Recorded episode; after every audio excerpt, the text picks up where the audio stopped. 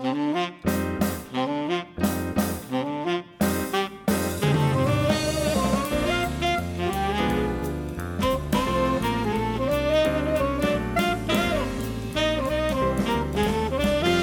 and welcome to the bonus podcast for episode 476 of Conversation Street. We're talking about what happened in 2021 so far. Yes, this is our annual tradition. I do love this. This is like this is the ninth year that we've done this. Maybe I've lost track of these now. But yeah, when we get to the end of June each year, we like to look back and say, "So how's it going then? Is it is it been a good year compared to what came before it? Is it setting itself up for a great second half of the year, or is it kind of doddering along and a bit of a need of a major life support?" Um, so I, I I always enjoyed these. It's a little little little summary, little reminder of where we've come from, and maybe looking ahead, possibly about where we think it might be going. So um, I don't know. What what how how do you want to start? Should we just talk about general things for Coronation Street? How it's been? I mean, when when I think about twenty twenty one in Coronation Street. I'm I'm just thinking about all the, the, the COVID measures and everything still in place, and I can't believe we're still having to do this. Isn't this crazy and also a little bit annoying? It's certainly affecting some of the stories. I don't know. It's difficult to know. Well, whenever we, we will only know if they tell us what stories had to change because of COVID. But you can see the way that some of them have been adapted. So, for example, Nina and Asha had their little kiss. Yeah, we've started to see a bit more of that this year, haven't we? A few little green screeny bits. Wasn't there somebody that you said just this a- week sat yeah. down opposite each other in the cafe? and Can't like, which character. Split screen.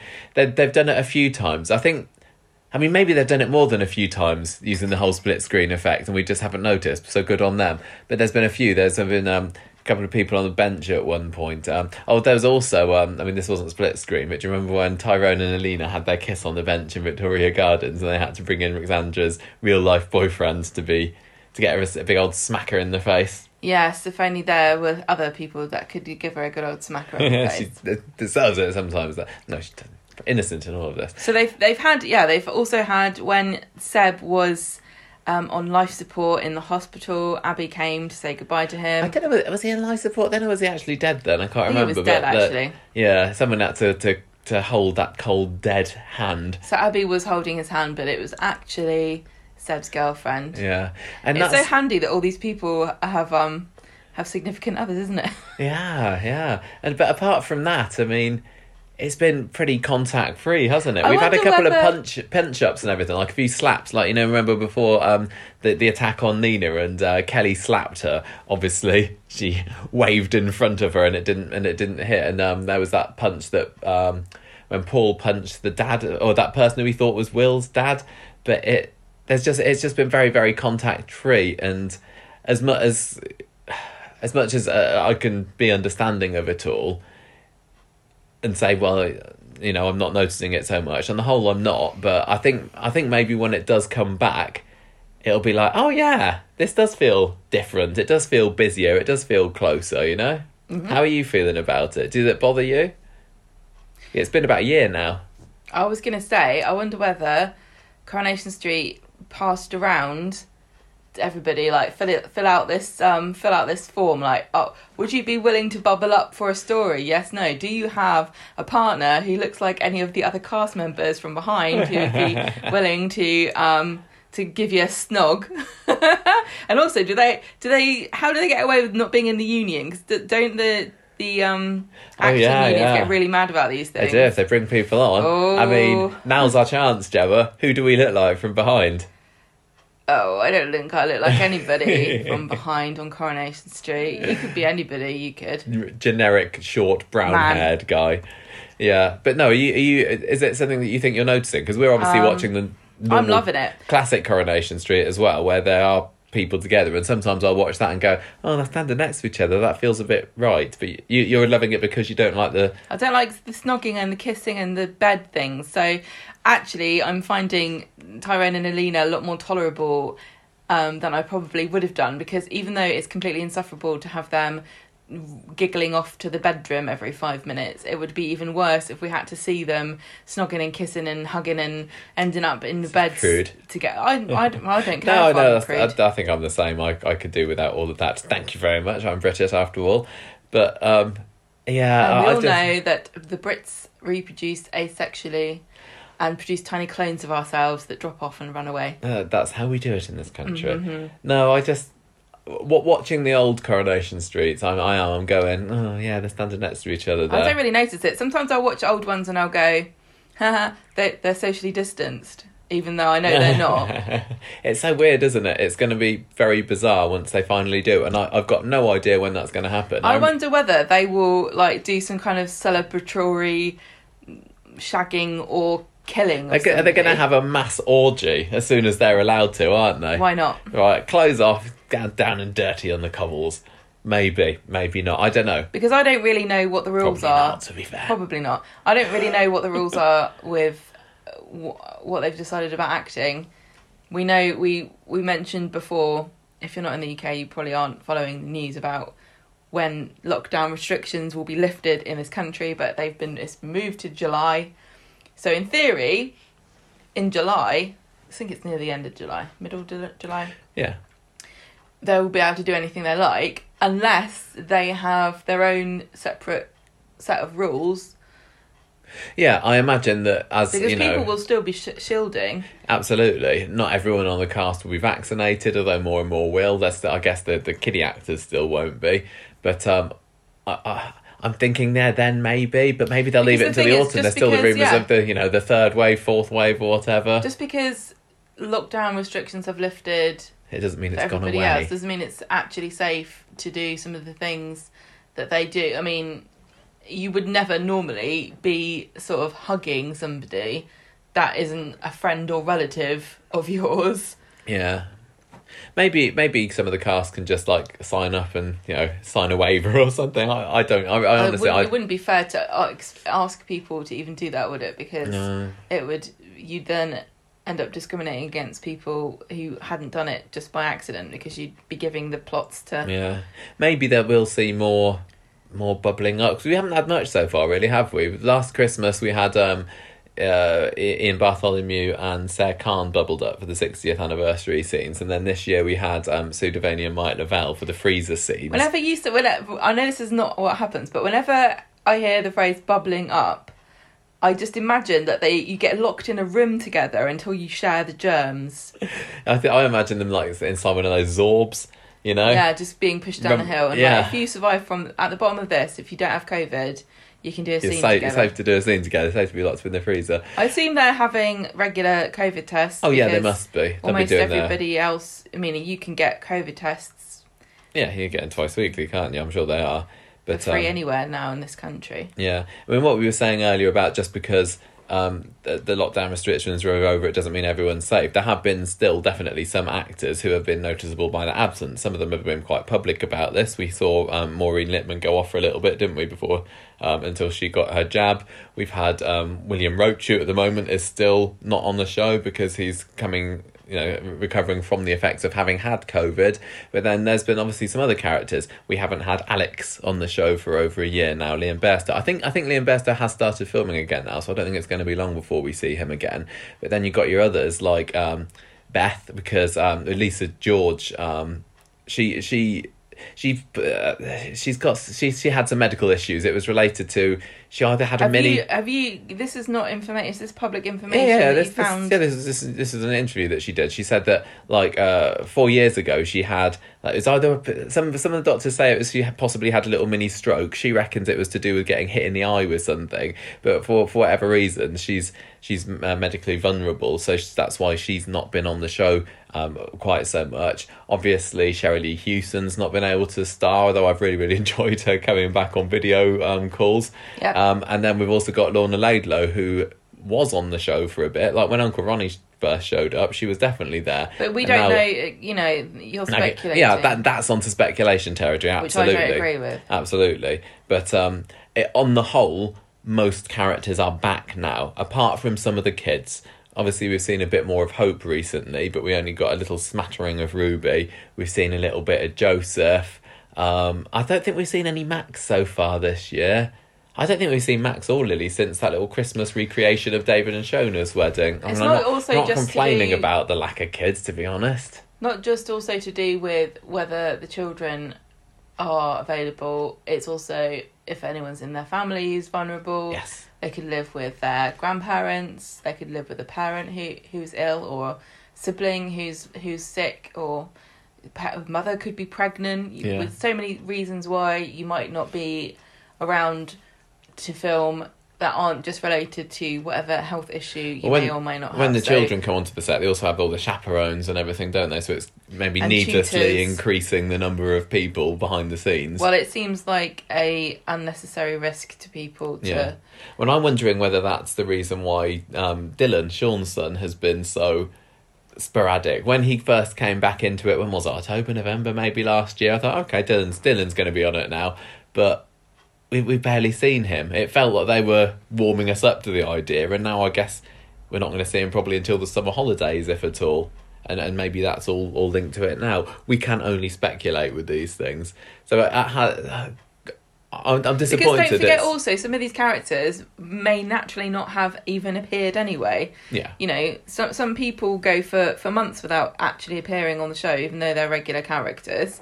Yeah, and, especially the kiddies. And um, there's also the other the other thing is there are bubbles and cohorts and things within the cast. So Mm, mm. if you've got a group of characters and they're all in a bubble, but say um, some of them aren't in the storyline that's active, they they probably wouldn't be called in. Yeah, yeah. And I don't know. I just remember at our prediction show at the beginning of this year. One of the things that I said was that I I reckon that by by Easter they'd be able to get rid of all this social distancing because people would have got their first jab by this point, and then that would tie up nicely with the Britain's Got Talent week. It'd all be a triumphant.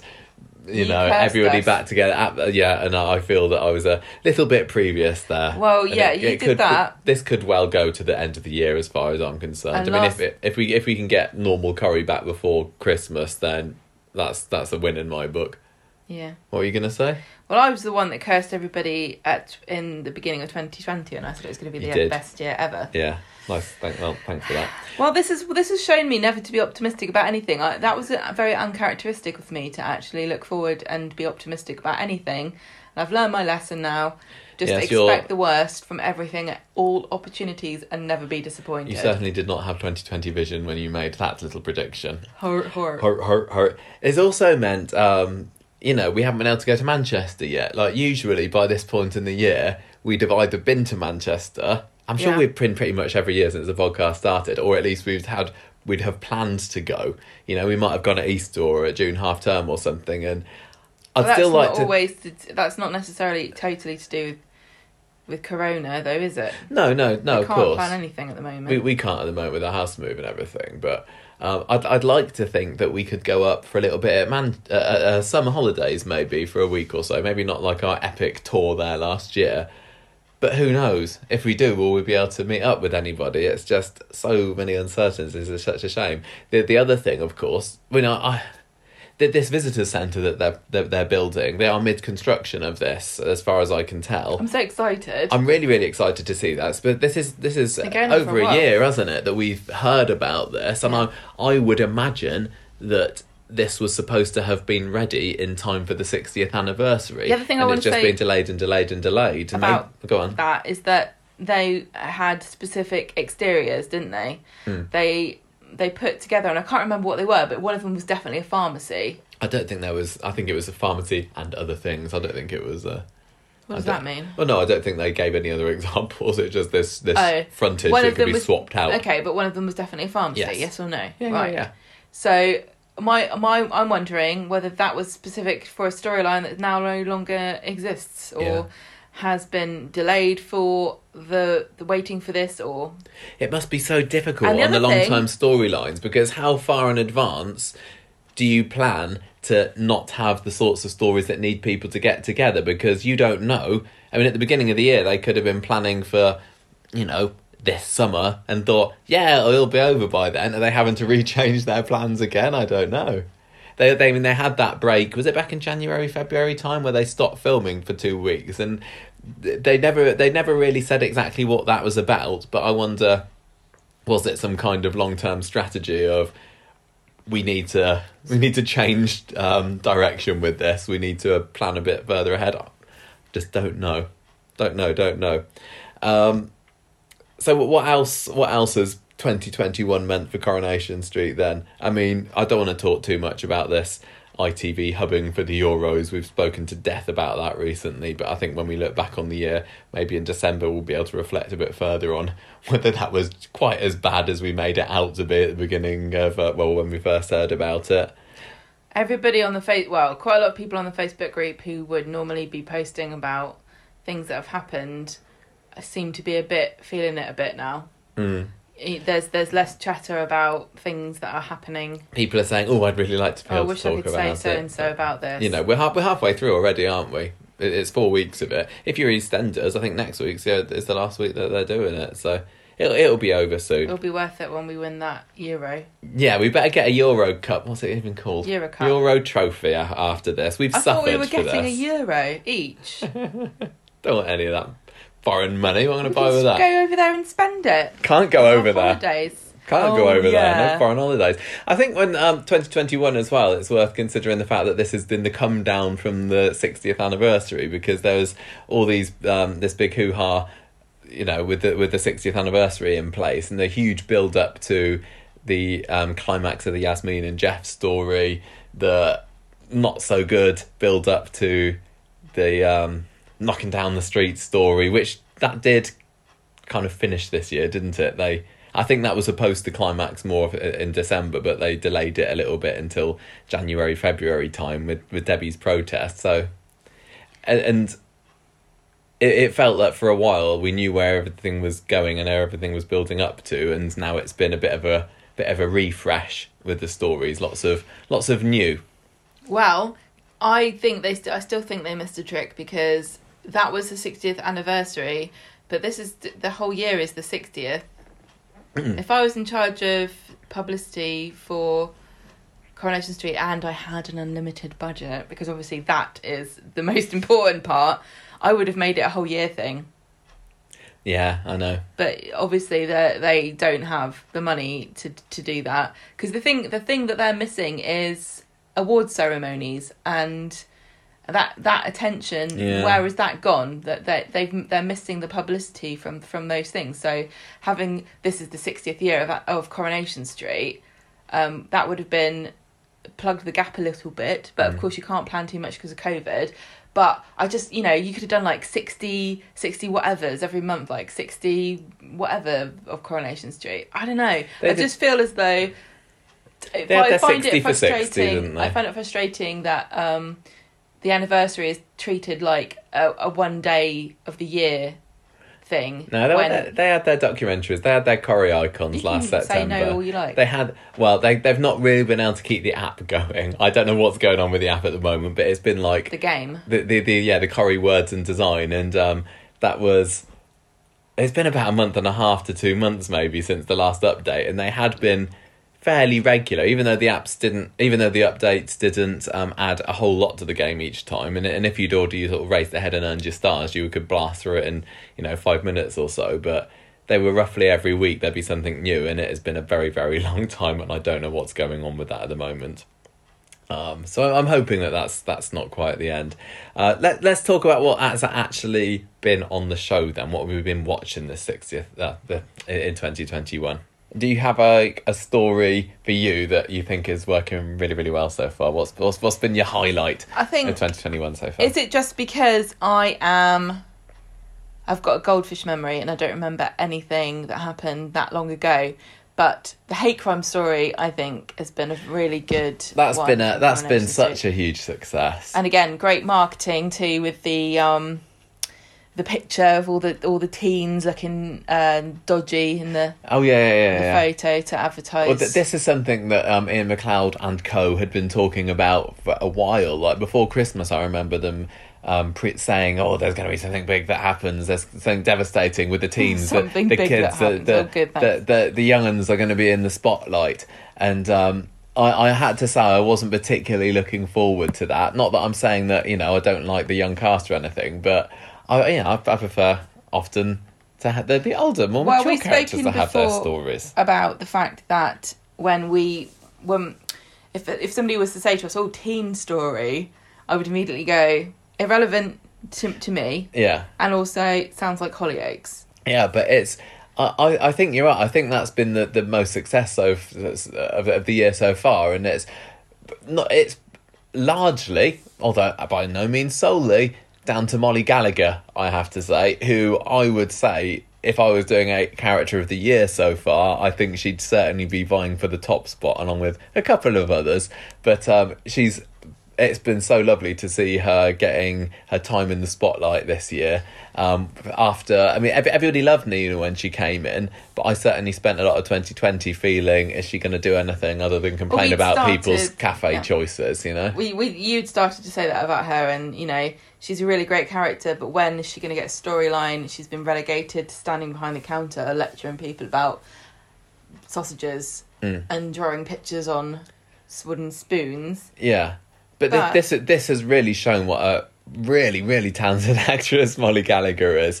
Um, the, the I I I loved her relationship that they gave her with Asha. I thought that was really sweet. I thought and and um, the the the one sidedness as well was quite good to watch. it was a very interesting approach yeah to the to the um the issue uh, of the of the young lesbian romance because I don't even know whether they would have. Well, has there ever been a crush story like that on Coronation Street? I don't know. Not one that was given so much time and care. No, and I think some people would say, "What was the point of that?" Because they've they've quickly hurried on from it, haven't they? But I think there's still unresolved issues there um, with you know Asha and Nina coming together, sharing their grief or whatever about what's happened. But I really enjoyed that, and when I heard one, the one thing that I, I must say when I heard that the, the teens were going to get a story, I thought brilliant. That's giving Asha more time in in um, in centre stage because that skin lightening story from a couple of years ago that made everybody sit up and watch Tanisha Gorey and think, Yeah. blimey, where's she come from? She's been on the show for 10 years and now she's absolutely killing it with this. And I thought, oh, this is going to be another big Asha's story. But it's it's not really been, has it? She was certainly in it more at the beginning, Tanisha Gorey, with the, with the Nina um, relationship. And, and she had some brilliant scenes with Dev, like her kind of coming out scene to him um, and, and and the kiss earlier and everything. But it's really, really been about Nina and and resolving revolving around her relationship with Seb and the tragic end that very very quickly came to that. I mean, wasn't that great? The the what three weeks was it that we saw those two courting? Seb and Nina. Yeah, Who'd yeah, that was a very sweet relationship. Yeah, who'd have put those two together? But it worked so well, and um, the fact that they were able to to do that so successfully over short such a short period made it all the more tragic when when the actual attack happened, which was. I mean, that was my episode of the year. I, I would say so far. Yeah, it was really um it was very stressful to watch it, wasn't Yes, it? it was one of those episodes that you you can feel in your bones that there's something important going on here. Really good, well paced, dark, gritty, well acted, good direction. Um, we got a bit of uh, location shooting as well for that episode when we Yeah, had- yeah. I mean, that's something we didn't mention earlier when we were talking about the coronavirus restrictions. The fact that um, still Coronation Street hasn't been able to properly go back to filming on location, and, and that's definitely something I'm missing. But even.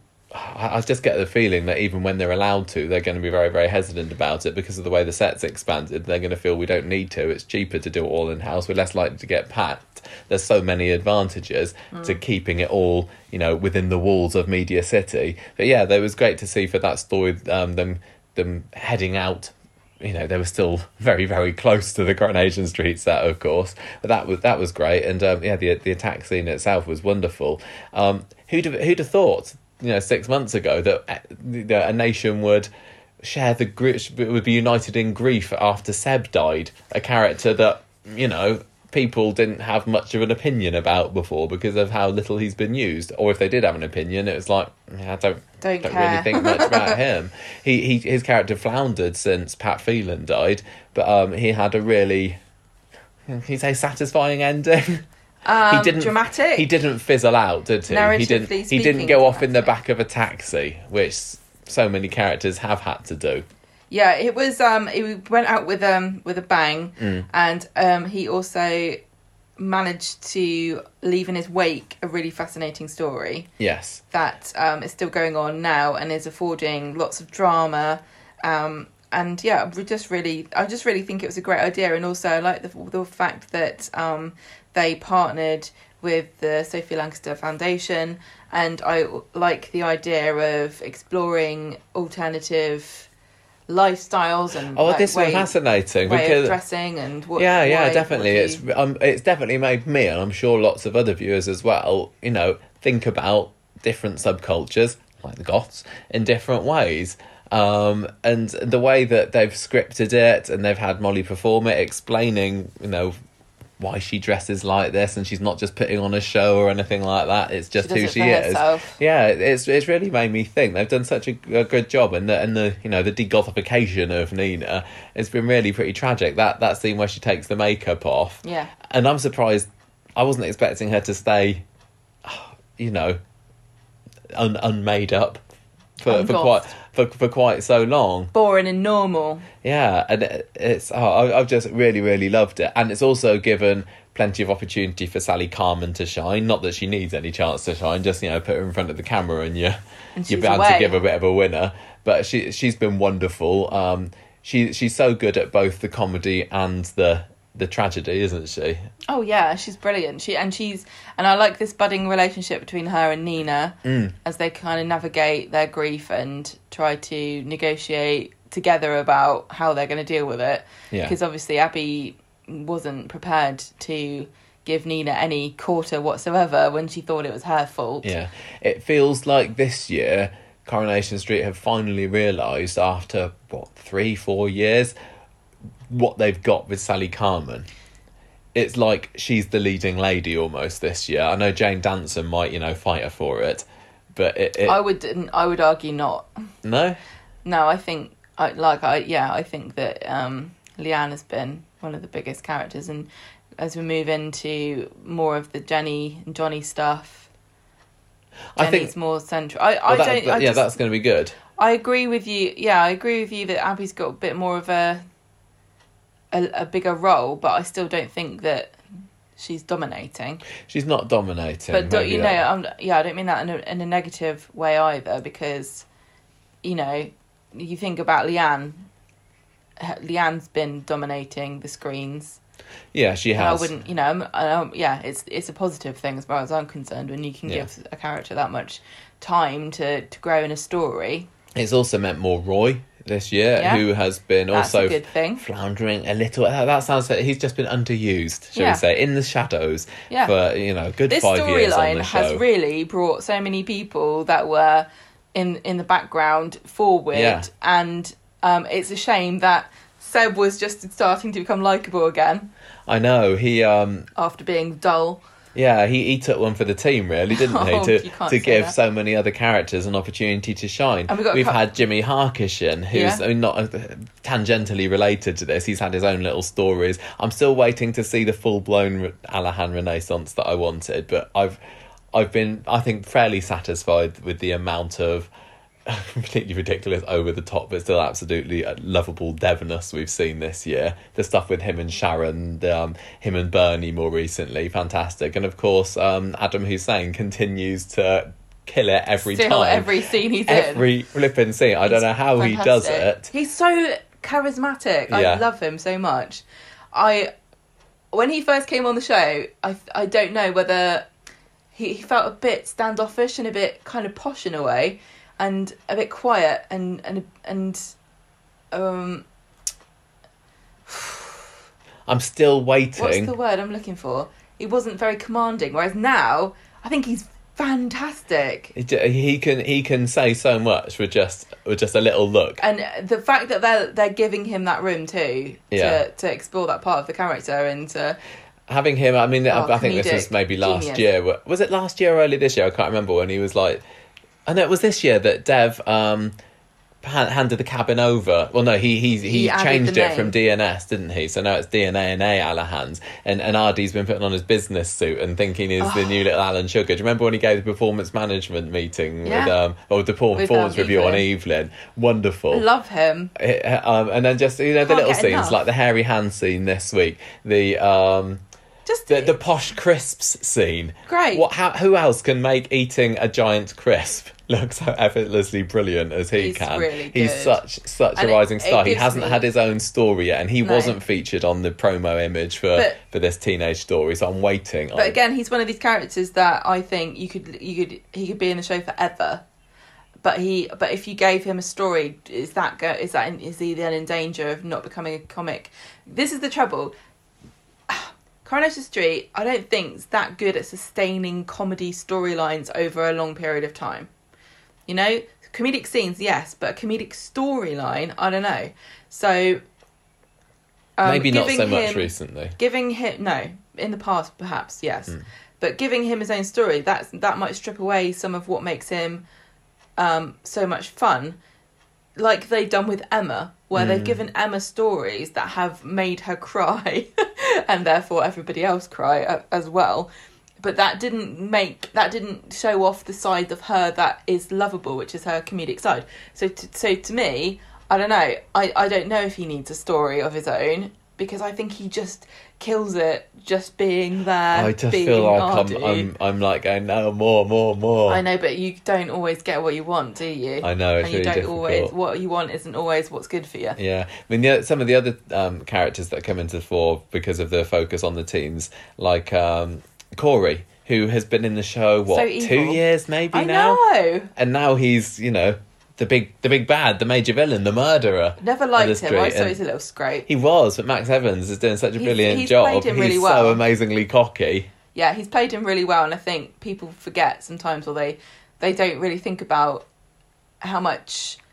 it's a skill to make you dislike a character as much as it is to make you like a Mm. character I'm still not completely sold on his dad yet. I know we've, we've not seen very much of him at all, but Max is, is really doing a fantastic job. Um, Jack James Ryan, who sadly was only in the show for what, a month or so playing Jacob, really charismatic, yeah. brilliant. Millie Gibson is starting to um, warm, uh, warm on me, that's what's the word? grow on you. Grow on me. Yeah a little more. I mean I, d- I never had a problem with the actress per se. It was the character that felt a little bit unnecessary and the and a bit of a you know a bit of a leftover from the gary's killed rick it always, Neelan yeah, it always felt like we were i was wondering what the relevance was. Yeah and Why i didn't we- like her. We weren't supposed to like her. No, not supposed to like her, and it's also why do we care about the offspring of a dead yeah villain? and we we've seen we've seen glimpses of what a fantastic actress Millie is when she was arrested.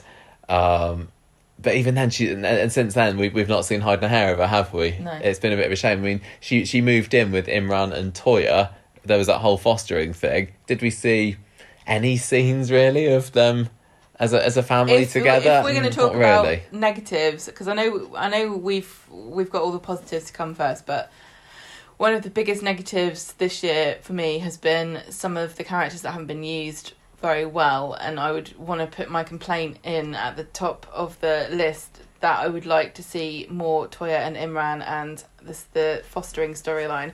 I was very pleased when they had their Christmas baby. Yeah. Uh, but uh, um, her- them them fostering, what's her name, Kelly, was like my worst nightmare, and it turned out to not even be w- worth worrying about Because it happened in all of five five seconds. I know. Um, I just I just think that you've got two really great actors, two really interesting characters, and people bloody love Imran and Toyah is um sort of a heritage character and if you look on the forums and on social media people are always always praising um Yeah. Georgia Taylor for how good she was and she was fantastic in the baby snatching storyline which was utterly preposterous but she sold it completely Yeah, because well, of how her- well she her and it. together. Her and Kath Tilsley just were cracking in that storyline. Mm. You've got these two really amazing characters slash actors just sitting around going, "What?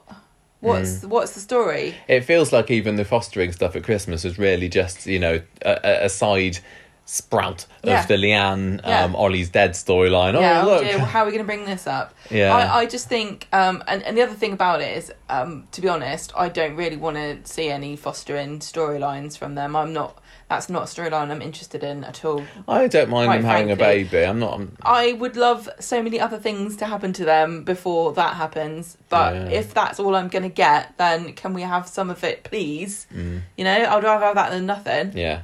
But that's my that's one of my biggest complaints is um, I still think that the cast is too big and people aren't being used properly. Yeah, when there's, uh, I, I and they're think so talented. They're so talented. There's- there's it's been a f- really annoying how how talented and beautiful some of these there's people been quite a, are. f- there's been a fair few characters that have been underused. I don't think it's many, but I'm still like Well, that's- uh, f- f- quite surprised at how But- little the Platts have been used, for thing I- example, yeah, this year. I just want to also say I don't think anyone's been overused, and that's the that's the real problem with Coronation Street. Yeah, you're right. It can be. I mean, with, with, with, there's not been anyone like Gemma, for example. No, no, where no. What I mean previous... is, no. I'm trying to say, um, the problem with Coronation Street is that you, because everyone is so talented, and uh, you know, I dislike some of the characters, but mo- on the whole, I, I find most of it interesting and and fun. So I'm not going to ever complain about people being oversaturated because generally the people they choose to be in the centre are really good fun and and interesting to watch but you just mentioned Gemma yeah I totally don't need any more Gemma and Chesney and quad storylines But we have had a good year now with them not really doing much. But I'm cochlear trying to say implant stories, getting the the first we've seen balance. for them for a while. Yeah, the, the, I think the balance has been good. I think the scales could maybe afford to tip a little bit more in the Platts' favour, but I don't know. I've not been watching going, where's the Platts? where's the Platts? But I'm they have been noticeable, yeah. the, the the problem is I want everybody to be overused mm. I mean, what I'm really, really pleased about this year, surprisingly so, is how much I'm enjoying the Fizz and Tyrone story. And I think part of it is the fact that these are two characters that have been severely underused for the past five, six, seven years. And now they're, again, one of the biggest stories of the year, aren't they? well if you think back to when we first started doing the podcast Fizz and Tyrone were centre stage of Coronation Street because of the Kirsty storyline Mm. now they're back again in the in centre stage and it's taken the whole time we've been doing the show so Yeah. seven eight nine I don't know Nine years. quite a long time Mm. so They've had the odd think about- story, but like you know, Tyrone fell through the attic roof at one point, and there was the Jade story as well, of course. Um, and that was only a year or so ago. But this feels bigger. yeah What were you going to say? can't remember Sorry, I interrupted you again. Sorry. But I, I, I'm still really gutted about them split them up. I think it's a good Is it, is it a is it a sacrifice worth taking? it's a good sh- um it shows good storylining and plotting when the fan base is split as much as they are about who is the villain of the piece. And i st- honestly cannot see the perspective of tyrone is innocent or being hard done by here at all. He's got everything he wanted he never complained before but suddenly everything that's happened to him over the past seven eight years has been just unbearable apparently But you're right. I, I think that the fact that there are some people who completely disagree with you and, and me on that one, it, it makes this a, a great story because it is like you know two two rival teams and uh, yeah and uh, it, it it just sucks that they've split them up. And but I still think they might get back together again. We've seen you know little droplets this week of the fact that Well- they can still have a mature conversation together. And Tyrone's realizing what am I getting myself in for here? Letting myself in. it's for. more like what am i missing out on yeah, a woman who knows me and cares about me and understands me yeah. because as much as you might like alina she's done nothing wrong but she certainly can't compete with fizz as far as history goes Yeah. with with tyrone I've loved the fact that um, people are having an opinion on Fizz that isn't just I don't like Fizz because she's not the most popular. or fizz of- is boring yeah, Fizz is not the most popular of characters. It's fair to say, is it? I mean, if you read on the on the forums and social media up until this year, lots of there, weren't many Fizz fans about, and I've been an adamant, ardent fan of Fizz. you have I've, I've not given up on her. I, I like you Fizz. never. I think Jennie McAlpine is wonderful, and uh, I'm really, really chuffed to see more people fighting her corner now. And I hope that you know when this story is over and done, they don't drop off again, um, because she's she's just lovely. She's wonderful. I think I don't get also, why people don't like her. No, I don't get why people don't like her. But I mean, I mean, it's a it's a stupidly recent revelation of mine, which I mentioned recently on the show as well. That how you react to something tells you more about who you are as a person than the thing you're reacting to. So, um, it's I don't know. Are people telling on themselves when they're saying that they like Tyrone and they feel bad for him? That's what you've got to ask yourself. Why? What is it exactly about this middle-aged man wearing tight jeans and falling off a motorbike that resonates so so much with you? I don't know. I can understand. Look what that fizz that Harridan has driven him to. Putting on a pair of leathers and waddling Oh. around the street. yeah, I don't think Coronation Street is being even-handed with the way they're treating Fizz and Tyrone either, which is makes me even more fascinated by people who can watch Tyrone go through all this and still think that he's being he's being maligned by he's, his he's being the ex- butt of the jokes now, isn't he? And I think if people are on Team Tyrone, yeah. It, gets, then it makes you very frustrated, doesn't it? yeah, it makes you you know double down and say no, I am going to fight for this underdog. No, here." that picture is good. But I, I, I do think it's sad that Tyrone, who is also a character that I have always loved, has turned into this. Uh, But which is why I think I could easily forgive him if he was to turn around and say, "No, you know what? I want to be back with you, Fizz," because I, I really, really do love Tyrone, and we're we're watching him on the 1999 episodes at the moment as well, aren't we? Little little 15, He's a little 16 year old Tyrone, yeah, Trying to trying to Trying to- hump Toyah's leg. basically he is, isn't he? Um, but I, I, I'm I'm so so so happy with how this story is. Because when, when I first heard about it, I was like, no, they're going to split up, they're going to have a affair. I hate it. I hate the idea. But it's turned into probably my second favourite story of the year after the, the Nina and Seb one, to be honest. Um, so th- those are those are my two main stories that I've loved. Um, other positives for this year, I think um, I think I'm enjoying. I know, and she's not been in it much, but I'm enjoying the redemption of Debbie Webster because um, Sue Devaney.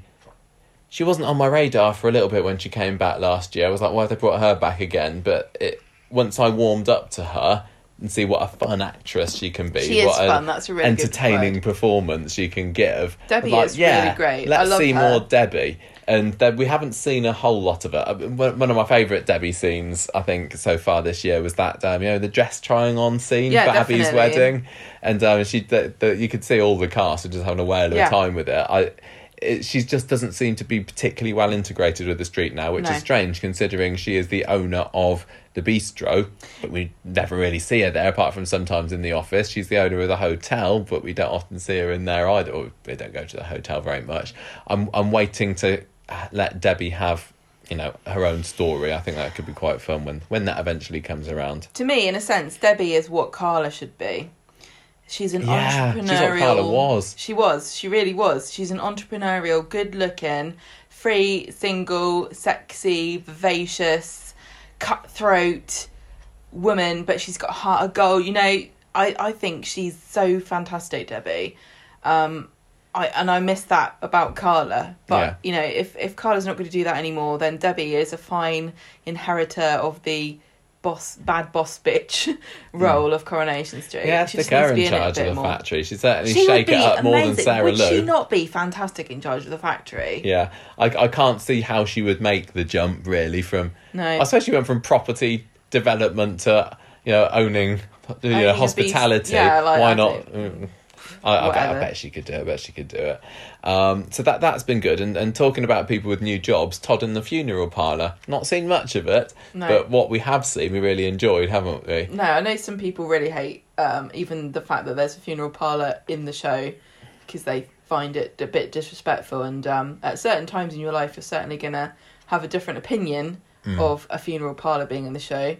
Well, the the main thing that really got some people's knickers in a twist this year was Ted's funeral, wasn't it? And how that was handled with the comedy funeral. I didn't mind it so much, but I can completely see It's the not people a who great time during a pandemic to No. make light of no and having mourning. having Tim worried that the Ted was gonna you know pop out the coffin and That stuff. was that that wasn't good. But having Todd, I mean, get him, yeah, giving him something to do at last. Um, that isn't revolving around the love triangle of him and Paul and Billy, genius. Putting him with um, George in the funeral parlour. And what's going on with George? He's been in it, you know, six, eight months now. Still don't feel like I really know him. But the, the, there's a potential there for something really quite fun. And we've seen little little snippets of it with him trying to um, rejuvenate the parlour, you know, bring it into the 21st century and, and stuff. Um, and the fact that they've got a set means that surely it's it's not the end of it. It's just really fun having Todd doing something so so customer facing when we know that he's just so misanthropic. He hates everybody. Yeah, I think twenty twenty one has been the year. uh, Todd has been quite an you know a favourite character of mine. And if you were to wind me back to when Gareth Pierce started on the show last autumn, I certainly would never have expected to love him quite so much now as I as I do. Because his introduction was Terrible. awful last year. There's no other word for it. Gulp. Yeah, that was bad. It was, It was bad. seriously terrible. But um, uh, c- considering that you know a year ago, even we were saying, oh, Todd- Well- who, which characters could never be recast? Well, obviously Todd, because Bruno Langley was made the role his own. I. I'm not. I'm still not on, you know, Bruno He's- Who or not- anything. But I look at I look at Gareth and I see Todd now. He's not at all like Bruno was, and he he sort of said quite a lot about I'm not gonna copy him or I'm not gonna be him. Mm. He like he looked at the he looked at his performance for the audition I think and then never looked at it again and I I thought that was that's very that's worked out very well for him. But I still think he still managed to capture the mix of you know sneakiness and cunning. yeah, but that's what the that's the remit of the character, isn't it? but and also he's got a softer side as well. When Todd first came into the show, he was Mr. Goody Two Shoes, wasn't he? And and it, it feels like from some of the scenes, like even this week, like how he's been dealing with Summer's um, diabetes diagnosis, he's got a heart in there. He's not just a a one dimensional villain. Um, and and. Gareth Pierce is really really fantastic actor, and I, I still say get him away from I mean, I, I know. I like him with Billy, but I- giving him somewhere else that he can have a story. You're moaning about the fact that you think Billy and um and Todd are going to split up. So make your mind up. No, no. I want Billy and Todd to stay together, but I don't think they will.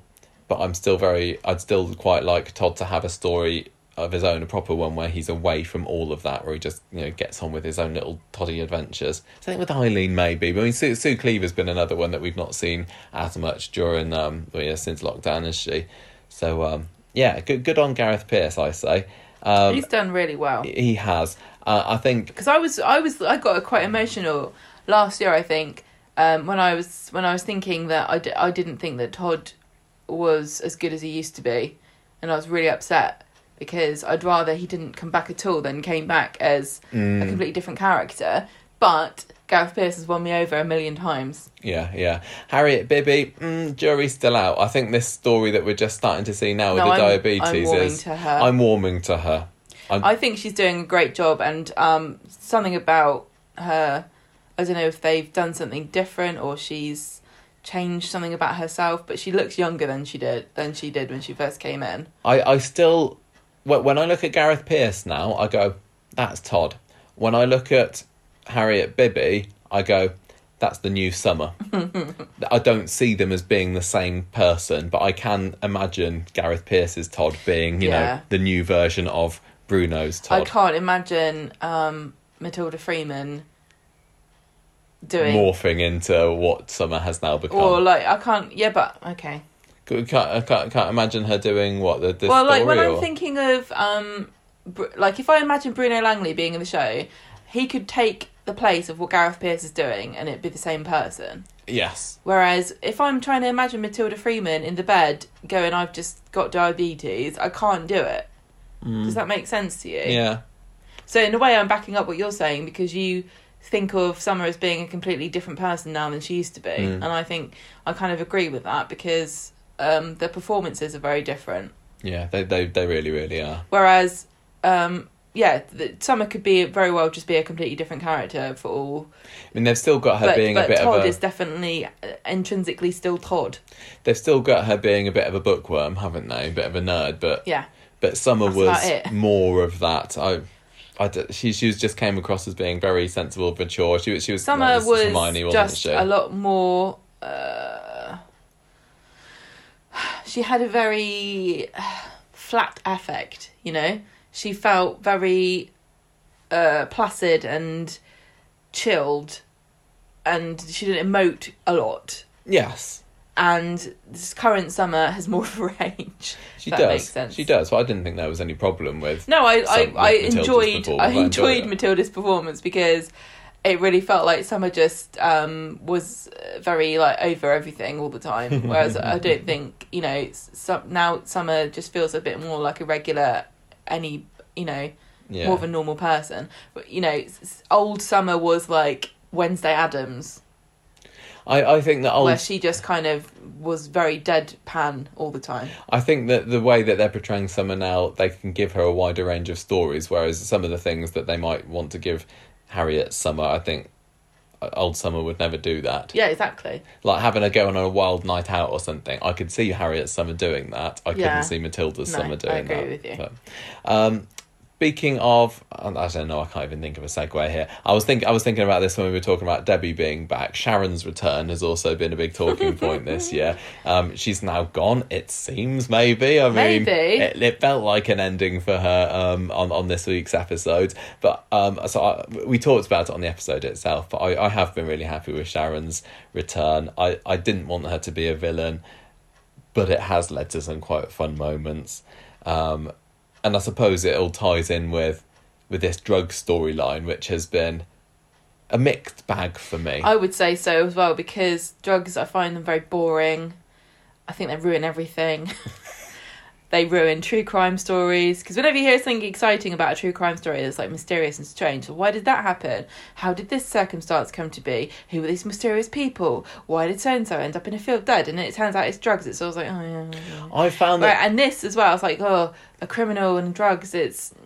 I thought it lost its way when Nick and Leanne went into hiding. Yeah. I was kind of with it got a bit until weird. then. The stuff with Simon and Jacob and the chippy and everything was quite was quite fun and different and getting that that kid in the boot of the car and everything, Sam being involved in it and seeing what he shouldn't be seeing, that was good. The threat of this big boss um, that we later found out to be Harvey was quite exciting.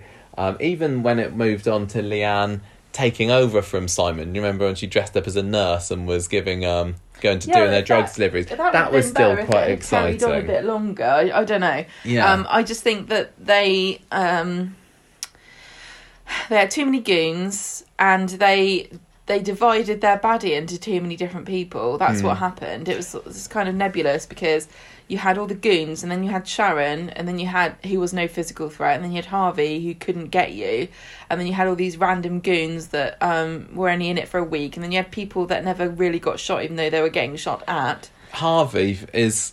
I, I think that Will Mellor has done a great job of portraying, you know, an intimidating feeling villain, but in my mind, he's not anywhere. He's not entered the the Corrie Villains Hall of Fame, even alongside the likes of you know Frank Foster, who is certainly small fry on on And the I in the pantheon of Corrie villains. I think the thing the the thing that got me uninterested in it was that it always felt like we knew where this was going to end, which was Harvey gets in trouble, um, and he ends up going down. But uh, you know, I couldn't see the dilemma here with Leanne. Like, oh, should I tell the truth or not? Yeah, you should tell the truth because it doesn't make any difference. He comes after you anyway. Yeah, yeah. Also, the uh, other parts of this story that have felt a little bit odd to me are like the Natasha angle. I still don't know what the point of bringing Natasha her back just keeps was. coming back to say you'll never see your son again, and then she goes and takes him away. But then the next week he's there again. They might as well have just dropped Sam on Nick's doorstep in a little wicker basket or something. Yeah. The, the the amount of use Well, that she's Natasha supposed has to be had on the going off to London now, isn't she, to, to go to hiding? Yeah, maybe. But it doesn't seem, yeah, like I said, makes no odds as to how often she and Sam appear. No, and I'm still every so often I think, oh, maybe she's going to get killed off, but then I know we. It feels like we've already decided that Natasha's going to die, and we're just waiting for her to to hurry up to and do it because she's, she's she's not really making much of an impact. Really, it's nice seeing her together with um with with, with Sam, but. I'm I'm not feeling her particularly. I, I didn't. I wasn't feeling her ten years ago, apart from her exit, and I thought this could be a chance for the character to actually, yeah, get a bit of life, get a bit of backstory, a bit of something, and it, No. it's it's not working for me. Um, Leanne, though, th- as you- we said you said earlier that she was she's uh, the character of twenty twenty one so far, maybe the the which character most represents this year, and um, Well, she's been going for a good year now. she's she's been going non stop for a year. yeah, I think it's time to give somebody else the Yeah, centre I'm- stage. But she's done so fantastically, and you know, I everybody listens to this knows I've not Leanne's not been my favourite character. Um, but I really enjoyed her last year with Ollie's storyline, just being unapologetically horrible to people because she was suffering. And this year, I found her to be a bit of a weaker character, just because um, I couldn't really sympathise with like it. Just really felt like one of these stories where the characters just seem hell bent on making things worse at every turn for themselves, Mm. despite any logic. The psychic thing was a bit odd, wasn't it? Do you remember when she still had that TV psychic and they had that scene where it looked like they were sitting together in the same room Yeah. that, that Hilton directed? It, I, I I'm- don't know what they were trying to do with that. I, I he, he know. has an artistic vision for it. No, No, I, I, meant no. I meant the story. What's the story? Why? Where did we go with that?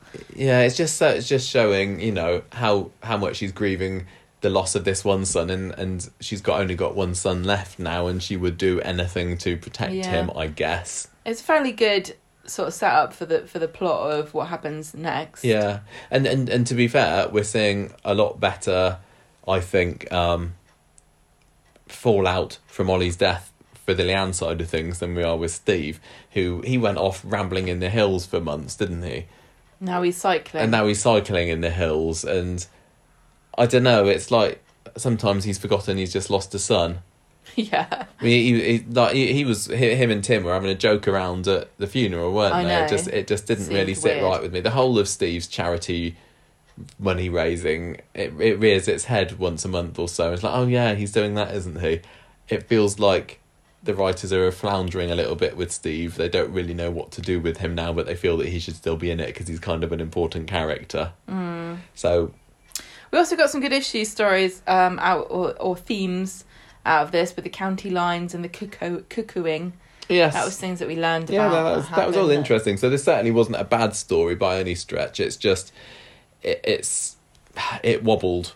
Yeah. Once they went into hiding, and it's not quite recovered from it. Although It's the- because people weren't being logical, Michael. That's the trouble. That's what happened. Mm. and, and- and then we've had the shootings that have turned and into nothing. and- Sharon just constantly going, "Oh dear, I I don't know if I really want to be evil or not."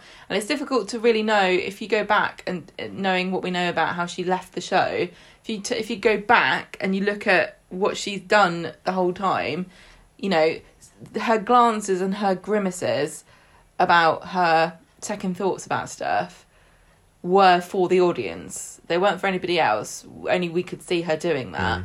But then at the end of it, she's like triumphantly a drug lord going off into the sunset.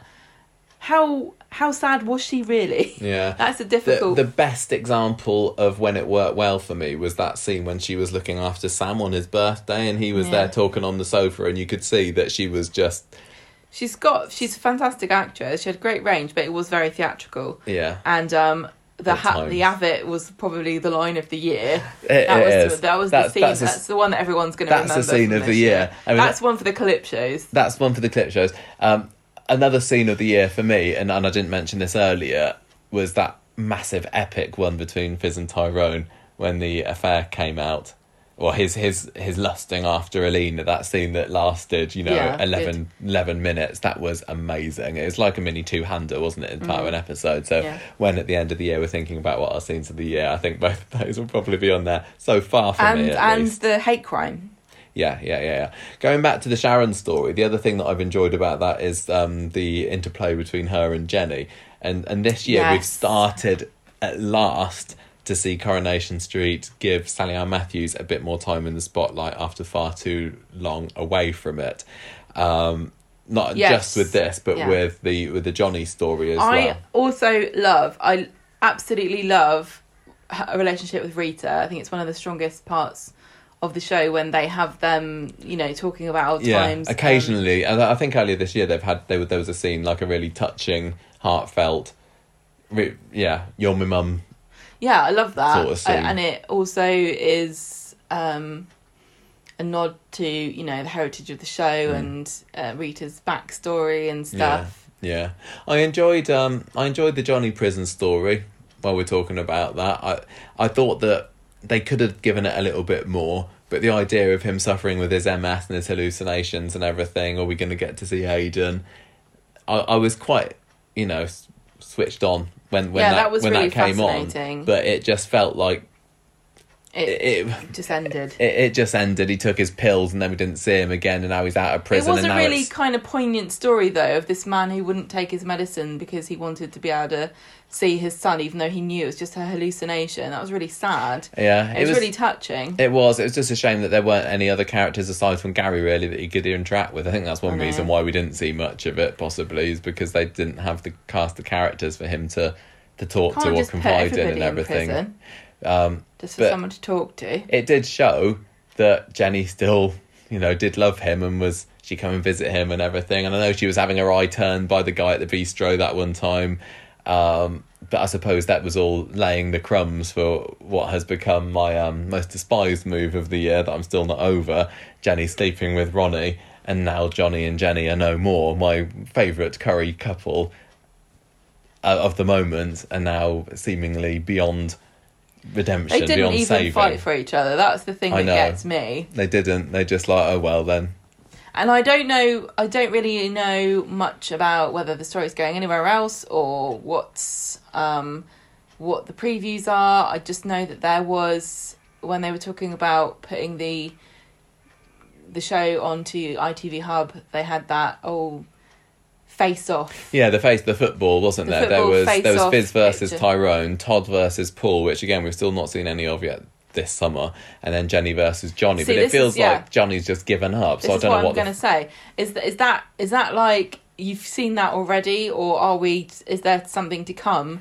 Because I I don't know. I want to see I want to see them fight. You know, I want to see a It bit of passion. Yeah, that they just felt like they were both kind of relieved in Mm. a way to to say goodbye to their marriage. But everything they've been through before then, how much how much they had to overcome. Yeah. I mean, Well, that that scene when um when Jenny was going to court a couple of years ago, when um after she ro- ran over Liz, and then they went back to the hotel and they had some really lovely making up scenes, Yeah. some proper heartfelt heart to hearts, and they kind of yeah. just- I mean, I've never been a massive Jenny and Johnny Not- fan. not in the as same much way as, as you have.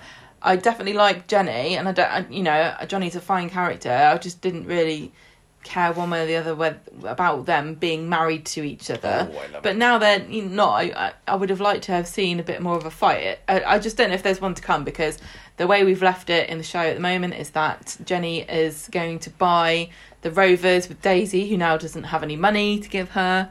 But I know Rita's got nine grand in her bag, so Mm.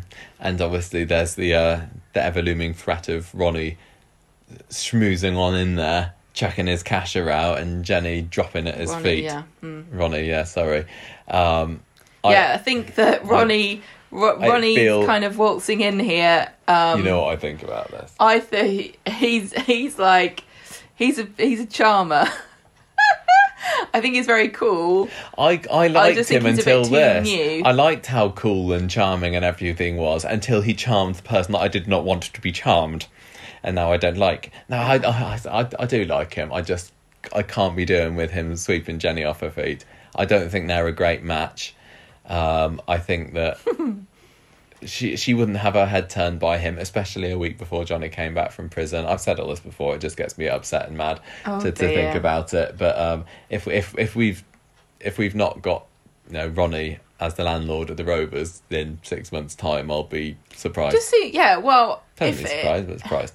if that doesn't happen, it's a bit baffling because they've just kind of swapped names above the the door then because it was Letters Johnny. the first letter of the yeah, name. now it's Jenny, and there's just a lot of redundant J and J merch around the house now yeah. because Johnny hasn't really been a massive figure in the show for a few years, No, no, he and hasn't. Jenny might he's, well he's have really been them. alone.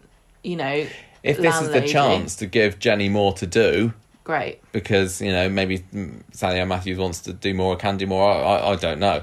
Then then great because she if if this had ended in her leaving the pub completely, and there's still the potential for that, it would feel like a massive, massive waste because she could be a brilliant, brilliant landlady. She is a great landlady, Well, but she she's not an all-time classic yet because they've not had the chance. She's not had long enough in there, and also the past year because of COVID has not given p- people any time to have proper pub scenes. No, no, absolutely. and we've been really missing that and it's always and it's already been diluted because of adding in the other the other sort of communal sets of the bistro the the cafe Speed Daal all these other places where people can congregate and talk whereas Mm. it used to just basically only be the rovers really yeah, the Rovers feel so empty, doesn't Yeah. it? It really, really does.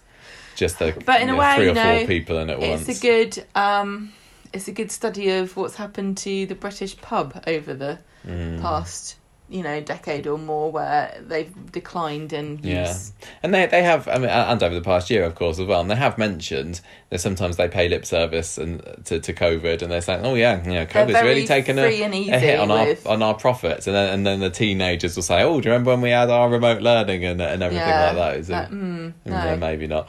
Um, what else? Anything else that hasn't particularly worked for you this year? Well, Kathy's trolling was was baffling because it didn't. It came out of nowhere. She didn't really say anything that bad. No, because so this this started when she, for some reason, drunkenly insinuated online that Tracy and Steve were scribbling away Ollie's charity money. Yeah. Well, she didn't even. She just said, "Oh, where where have they? What's been ha- what's happened to yeah, the money?" then spending it on things that they shouldn't do. Um, and then everybody put two and two together, found out who she was, and then suddenly people are, you know, trying to set fire to the, the cabin. It felt as though it was a really unproportional response. I don't know whether I it was the characters that were involved. And also the fact she moved out. That and she moved like three doors away for a long time. and away from her boyfriend for no reason when he had done nothing wrong. And he didn't seem to think there was anything, you know, untoward about it. He, she just needed the space. Mm. I just really uh, nothing about it made any real sense. No, it just I, was I, very I quite odd. like Kathy. I used to like Brian more than I did. I think the trolling storyline was a- was a mistake It, because it smacked of here's another issue at a time when maybe I'm we didn't sorry, need but one. we didn't need that, and also that's far too important of a story to bury in in such idiocy because people do get attacked online for for things that they've said, and you know, death threats and all kinds of stuff. It stuff. led to a couple of fun scenes with Yasmeen and Elaine. It was I fun think- if it was all just to get them, you know, all three of them in the house together. That was fine, but even that felt underused. Yeah, and some of it was silly, like with the mouse story. I didn't like that. I did. I thought that was a even bit- even the hoarding. That could have been a good idea to bring a hoarding back, but we literally didn't see any of it. We we saw a couple of parcels arriving and people describing the fact that she had a, a massive stash of Amazon boxes in her bedroom, but we didn't see like it. It didn't feel serious enough, and and now it's like oh, it's back It's to normal now. It's over. How do you how have you found Yasmeen this year? As as we know, one of the major players for the past two years. To me, it's felt it's felt like sim- closer to Steve than Leanne in that they they don't really know what to do with her now. I'm confused what happened with her debts. I thought there was going to be a big thing about her debts. yeah, that started Didn't, and didn't Alya sort of find all these bills she and did. bank things? yeah, I'd forgotten happened? about that. But Did she was going to sell the community centre to George, wasn't she? And what at some point. And then he bought the other place. Tim's got some. Uh, has, he, still got a share of? Because it was, it was in uh, Tim in, in Geoff's will. Tim was left a load of stuff, yeah, and he? Elaine also now owns a bit of the bistro. Of, But she of- still. I, see, that, this is the problem. The fact that we don't know.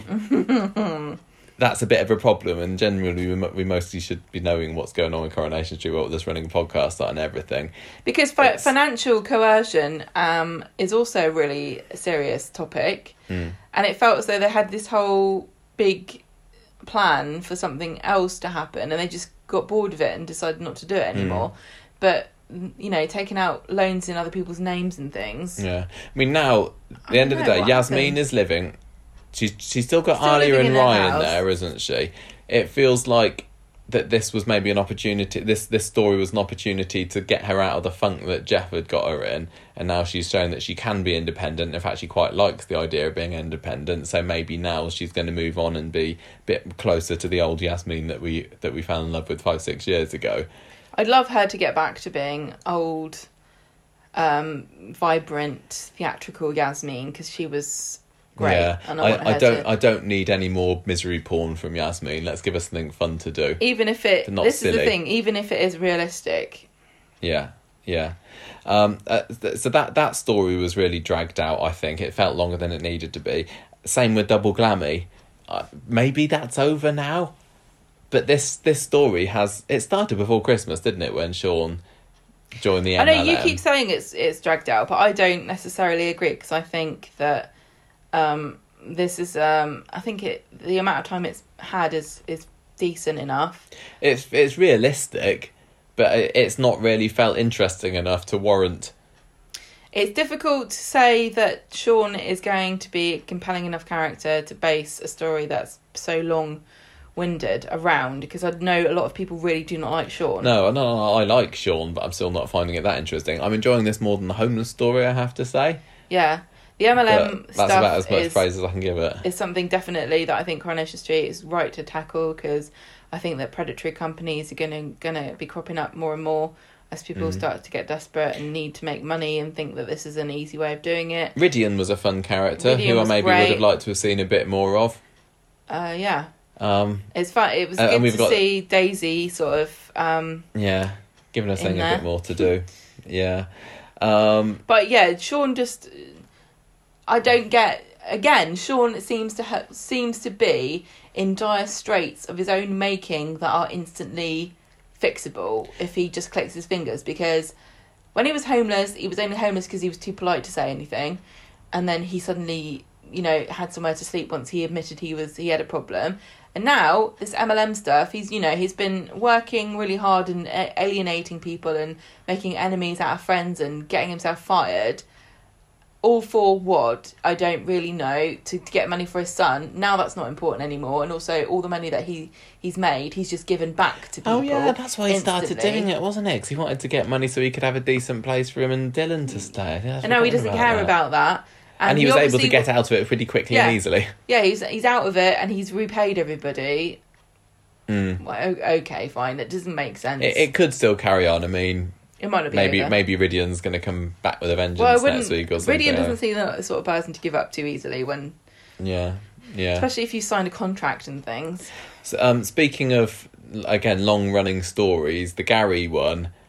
Oh, somebody, somebody just put this story to put it out of its misery. It really honestly, felt like we were nearly there at one point. It point. really, it, even at Christmas when Sarah Lou phoned the police and was like, yeah. "I know something about Rick Neelan." I know something you don't know. I can't remember what she said, but it felt like that and then they dug it up and there was nothing There, there was nothing there. So And now- where's he put the body?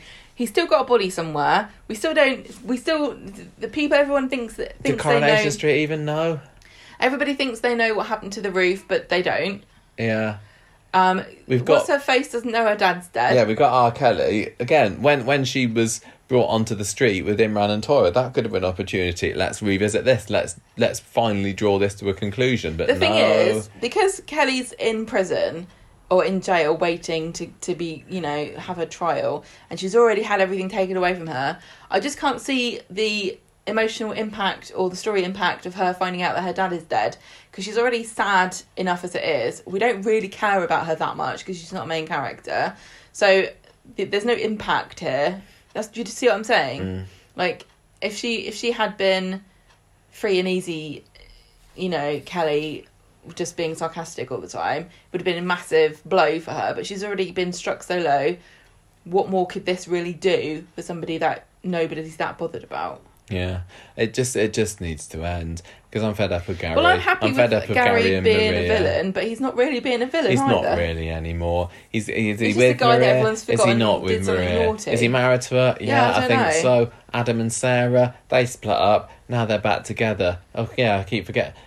That those Yeah, they are both back neither of those But Maria and Gary aren't. are engaging in the slightest.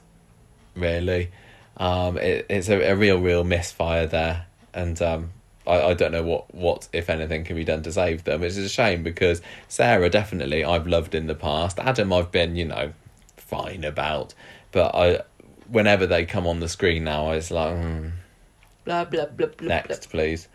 Um, what about, what about, what about, um, any, any other stories that, I don't know, maybe not so, not mega positive about, but also Why not you- mega negative either? Why have we um? Why have we structured this so that we start off with good and end up moaning? I just wanted to, you know, well, we were then with the neutrals. they the You- not not this all isn't bad. how to, this isn't how to, to if you want to make the notes for the next podcast, you go right ahead. No. it was in my head.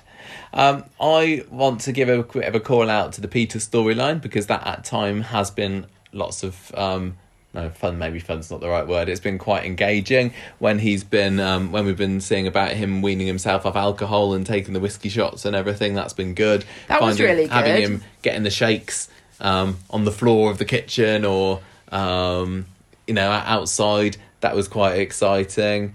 Um, punching Ken in the bar that time, which was also the 50th anniversary of Valerie Barlow's death. So that was a nice little callback that we got there. Um, that that was all good. But then on the other hand, we've also had some not so exciting parts of it, like anything revolving around Lucas. Not interested. What Sti- happened with Lucas? Because the last thing that was going on I know. was he owed them a load of money and they stole all their knickers back. That was like two, three weeks ago that Carla and um, Sarah stole the knickers back. and why? Where's and the comeback why- from that? Has he not noticed yet? Yeah, and and why did they have to do that? What was it about what he had? You know, was he scheming or did he forget? I've forgotten. Did they even mention it? I can't remember if it came up again. I think it might have done. I don't know because Um, it's boring. Also, do you remember that Peter and Carla are married? Yeah, yeah, vaguely. I mean, it's mostly been about his transplant, hasn't it? Which since since the actual transplant itself, not much has happened. No, but it was still that was still Uh, pretty good. It, it was it was pretty good. It was pretty good. But I'm like just thinking, well, uh, is he going to ruin this one again? Uh, I don't know. I still think that it would be quite brave and exciting if Coronation Street did actually kill Peter off. But it just feels like they've pressed the reset button now and they're back back to spiral around the plug hole again of been there, done that that we've seen so many times before with Carla and Peter. I don't know. Prove me wrong, Corrie.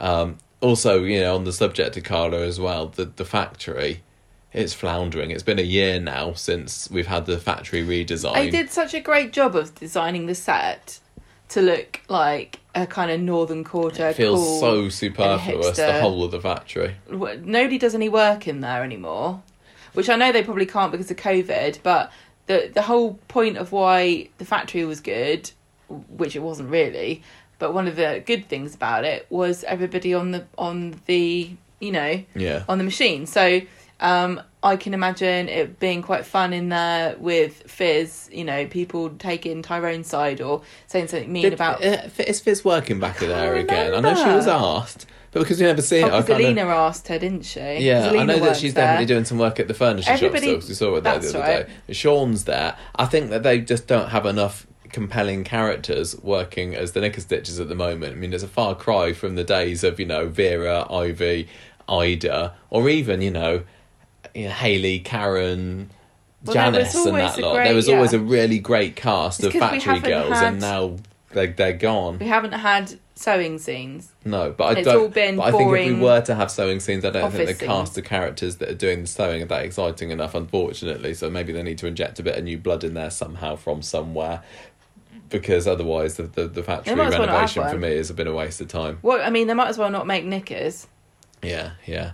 Um, what else have we had this year? We had Who's the Granddaddy? We had Ronnie. That was and, And the okay. Baileys. Uh, sounds like a good band. It's a bit of a build up to thing when it Grace turns and out Michael. that- um, the the the birth. racial profiling story that led to Grace being um, Oh, yeah. held while she was going into giving- labour in yeah, the uh, in the in the shop. because they thought she was shoplifting. Yeah, it was it was nice to see a bit more of Michael for a few weeks. Um, Yeah, where's Michael? Bring him back. It- I like Grace and Michael together. I mean, are they? I can't remember. don't are think- they dating? No, No. I don't think they are. Co-parenting? Yes.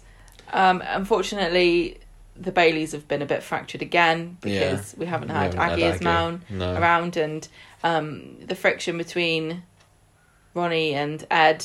That was all right. Um, yeah, all, all right. It was all right. It was not bad. It was all right, and I don't know that there's much more we can say other than that. Then they still feel very separated from everybody else. Yeah. But then the the thing is, um, it sticks out more because they're a new family.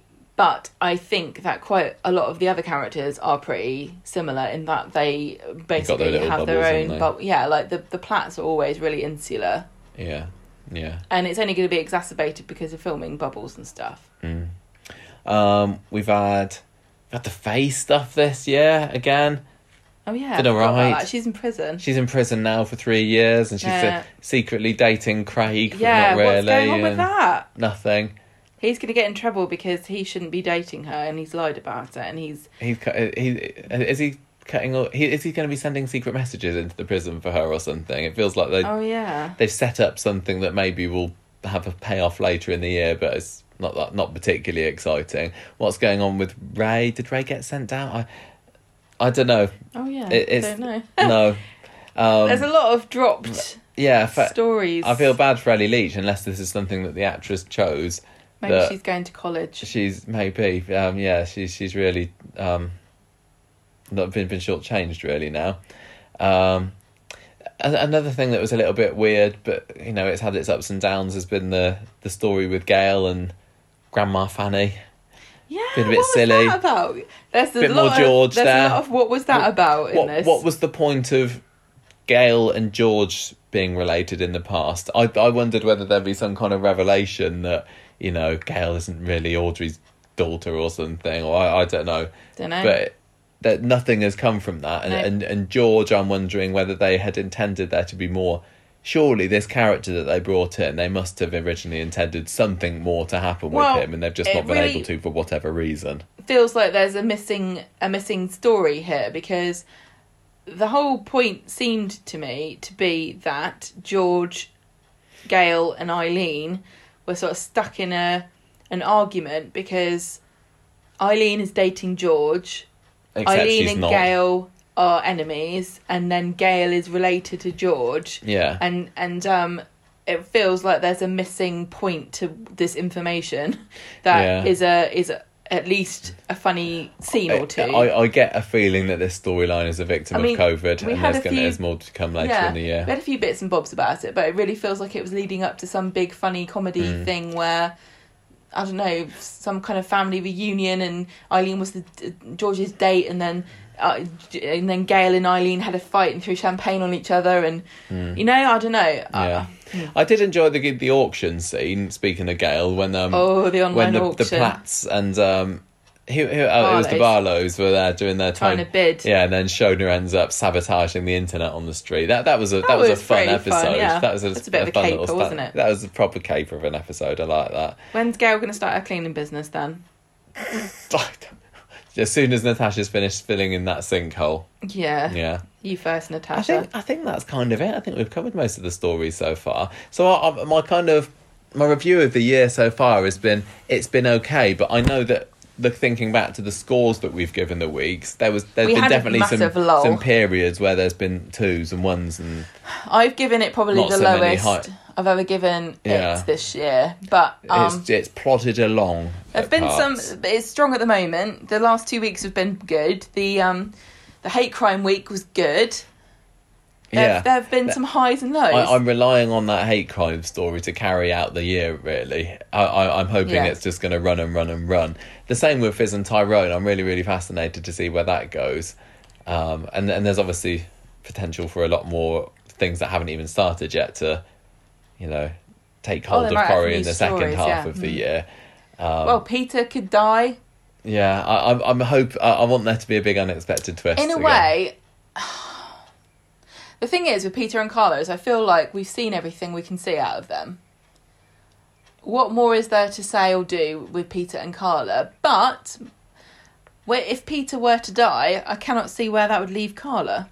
Uncle Ronnie can go off with her. Yeah, I mean, what about oh, what's his name? The one who who's stolen all the pants. Lucas. Yeah, what is the point of Lucas? I don't know. You know what I mean? Anyway, Yeah, yeah. mixed a mixed bag mixed, this year. m- definitely mixed bag. Could have been worse, but um, well done for the the hate crime story and and the affair, which had the potential to be awful because it's splitting up a character that I really really some- like. Is that some yes, brilliant scenes, Some brilliant great stuff. scripts, great stories, really great performances. Yeah, yeah. I'm I'm feeling hopeful for the second half of the year, although it's not like I'm not feeling in the same way as I was about the show in the middle of you know the Phelan period, for example, where it's like I'm gripped by every single scene and I've got full of theories and excitement and, and everything. It's it's doing okay. It does it's feel doing okay. sometimes it feels as though yeah, I can't see where we're going. You know, sometimes in Corrie it feels like you know where you're going. So like in the Phelan storyline, you, could tell that we were heading for something. Yeah, where are we in the arc? But but is here it's like I don't know what's gonna where Mm. we are with stuff. yeah, but maybe maybe that's just reflective of the general uncertainty that we're all facing at the moment Well, mid it's always, pandemic. there's always going to be moments in Corrie where you get that and Mm. where you don't. Um, so that's Corrie. What what about the podcast? Let's just let's just think about some re- reflections on how how Conversation Street is being treated by twenty twenty one. Am I being? Am, is this my um employee review?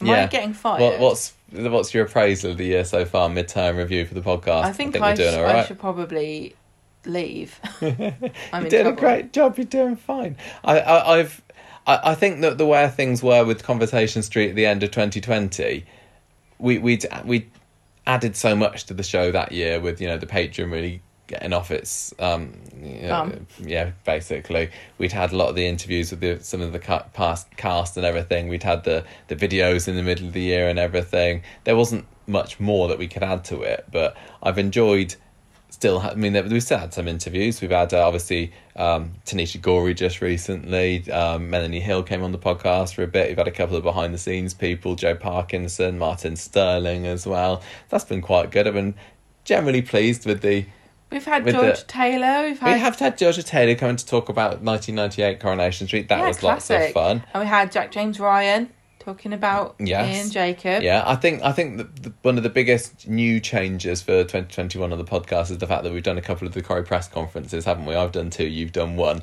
Yeah. The uh, the Colson Smith. Yep.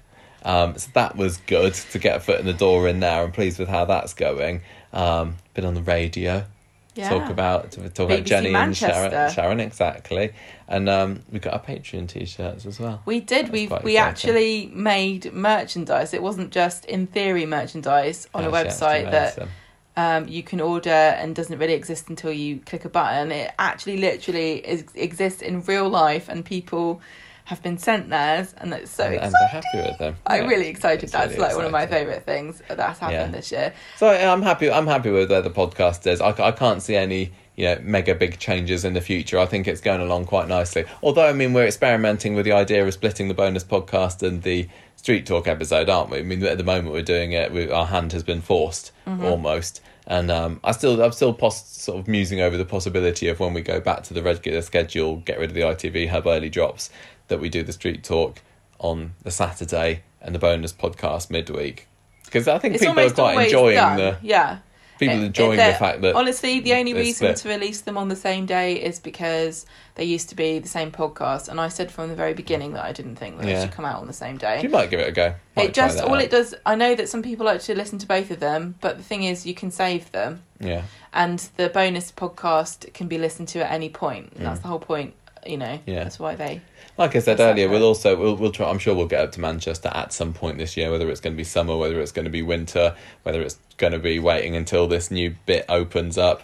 I don't know. We'll have to I see. don't Do we get still? I'm still kind of holding out for the opportunity to go and stay in that little Rovers annex that the Oh, Airbnb are doing. What's going on with that? Does anybody that. know who's won this competition? Because. I've heard Mystery- nothing about mystery it. winner Yeah, yeah. But you know, we've got our uh, because of our lovely patron supporters, we have our um, funds. We, we were, we've got our money ready Yeah, we do.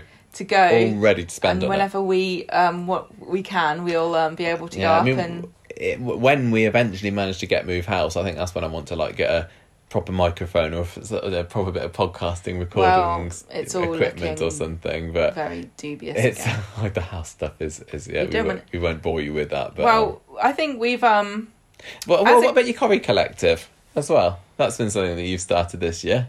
yes, I, you know, it's not uh, um It, it, it's not. It's uh, it's it's still it's still haven't done a getting off the ground. Yeah, I haven't it? done a great deal with it because um, there's not a lot to do yet. I'm No. still trying to decide what to do, and I still think that I'm gonna gear it towards doing something for the anniversary of Corrie at the end of the year Yeah. because there's Yeah. always you know around December everyone gets a bit more festive, and I might try to do some kind of charitable. fundraising thing. Um, and see if people That'd be want to cool. donate some money to whatever it is that I end up doing. And I also would really encourage um, other people. The the point of Corrie Collective is not just me to do, I don't know, give twenty quid to Millie Gibson Mm. um, to to do a run. It's the point of it is that if you guys can think of something fun that you want to do to raise money for a charity that's mentioned in Coronation Street, I will support you and see what we can get. Um, what we can get, you know, as far Yeah, as gi- giving it a bit of traction. people, yeah, retweeting it and trying to amplify people. So if you know, at the end of Coronation Street, where the guy says, "If you've been affected by any of the issues in Coronation Street, go to itv.com slash forward slash advice." You can also, if you've been ex- uh, affected by any of the things that happened in Coronation Street, why don't you raise some money for charity and tell Gemma about it, and we'll bung you some cash and we'll get you get people retweeting you and get you some Yes. bit a bit of money. Because what I would really love is by the end of the year for people to be, you know, independently uh, trying to use their fandom of Coronation Street for good purposes to raise money and um, awareness for the charities that Coronation Street works with. That sounds very good indeed. And you you mentioned earlier about Coronation Street's anniversary coming in in December, obviously, as it does every year. But around that time as well, it is also going to be a very special time for the podcast because we'll be hitting our 500th episode before the year's oh end. God! It's gonna. I think it's like November what are we time. I don't know. I do not Quit. know what, if anything, we're going to We've do for our 500th episode. It feels like we should probably do something, but um, Oh my God! I'm at a loss for what pressure. at the moment. Five hundred episodes. That is quite a lot. we've of- got our ninth anniversary episode of the podcast coming soon. This Christmas is going to be our tenth Conversation Street Awards as well. And I always joke back in the early days, like, oh, maybe for the tenth one we'll have a ceremony. And we'll I know, I think I remember, like, That's, that seems like a long way having delusions of grandeur. Like we should have. We should rent a ballroom. But you know what? At least for this year's Conversation Street Awards, or the ones that had gone past, we did get a few um, acceptance speeches. Yes, we didn't. Which was fun back in uh, in December. and I, times, that was good. yeah, and uh, al- al- always the ongoing support from the people that create Coronation Street, whether that's actors or behind the scenes or um, PR or you know social media, everybody that's that does stuff. very much Dan. Ali, all of the all the cast who have been Yeah. nice to us. Hasn't the it? ones who haven't can all get in the bin. Um, there's only really one. Um, it's just been amazing, and we um, never. Ta- I never take it for granted. No, And really, it's um, down to a few people championing us right at the very beginning. So Adam and Sal, who yes, supported us and listened right at the beginning yeah, really appreciate that. Um, so just really hope that we can carry on Sharing doing our love of yeah, Corrie. because I think that we help support the show. I think um, we are we a force for good for this show. We don't always we don't always just blow smoke and say it's great. Um, and that's the that's not our job though. Our job is to say what we like and what we don't like, Yeah. and um, Hopefully in an and engaging give- and entertaining and way. And give also people um, a voice for dissenting opinions. So if you think that something was rubbish or if you think something was great, then we want you us to be a platform for you to say that. Yeah. So, given what I've just said, if you have anything to say about this six um the six months so far, Mm. don't forget that you can give us some feedback. But we already have a bit of feedback. We do. We have got Re- Rebecca because Rebecca, um, being one of our patrons, knew that we were going to be talking about this um, this week. So she has given us her highlights and lowlights of the year. She um, has enjoyed the start of the sign language story, which we've not actually talked about yet, have we? It's talking I've been signing about it all the way through, but I don't think anyone. Um, anything to do with the Devon the Alahan, she's that. enjoyed. Fizz getting more screen time. Sam, Nina, Roy, um, the attack story, of course. Corey being a brilliant villain. Yeah. Asha's character development, battling with her sexuality, that's been great. Johnny and the cats, the fake cats, prison cats. Another great band. um, Jacob, Sharon's Return, and Have it. um, she has got some low lights though. Tyrone's midlife crisis, especially the whole him and Alina obsessed with having sex. So I still had that as one of my highlights. As, as, as icky as parts of the story could be, that's still one of my favourite stories of the year, I have to say.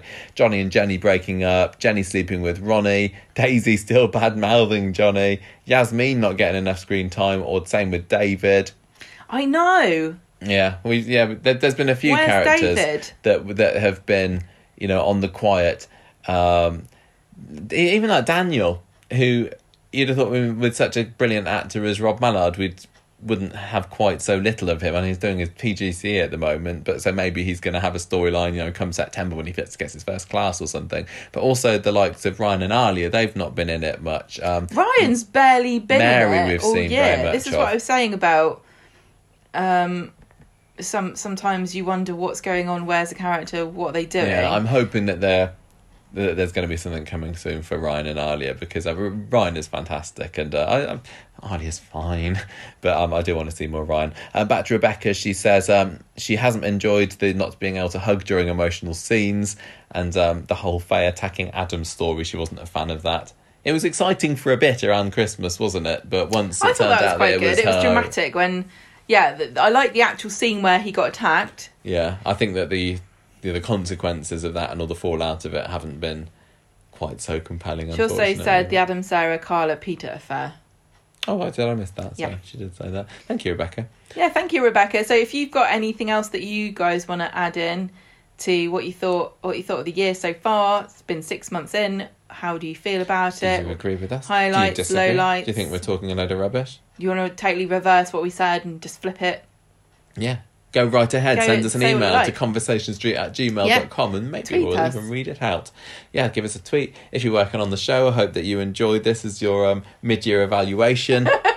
In the cloud, talking to you here. Oh, look, You got we, you got your targets to work on. You got your gold stars. of course, we are the experts, yes. and we know everything. And More Mollie Gallagher, please. More Sally Carman, please. Can't get enough of them. no, I know. Um, yeah. So yeah, on the whole, it's And been Toyah and Imran.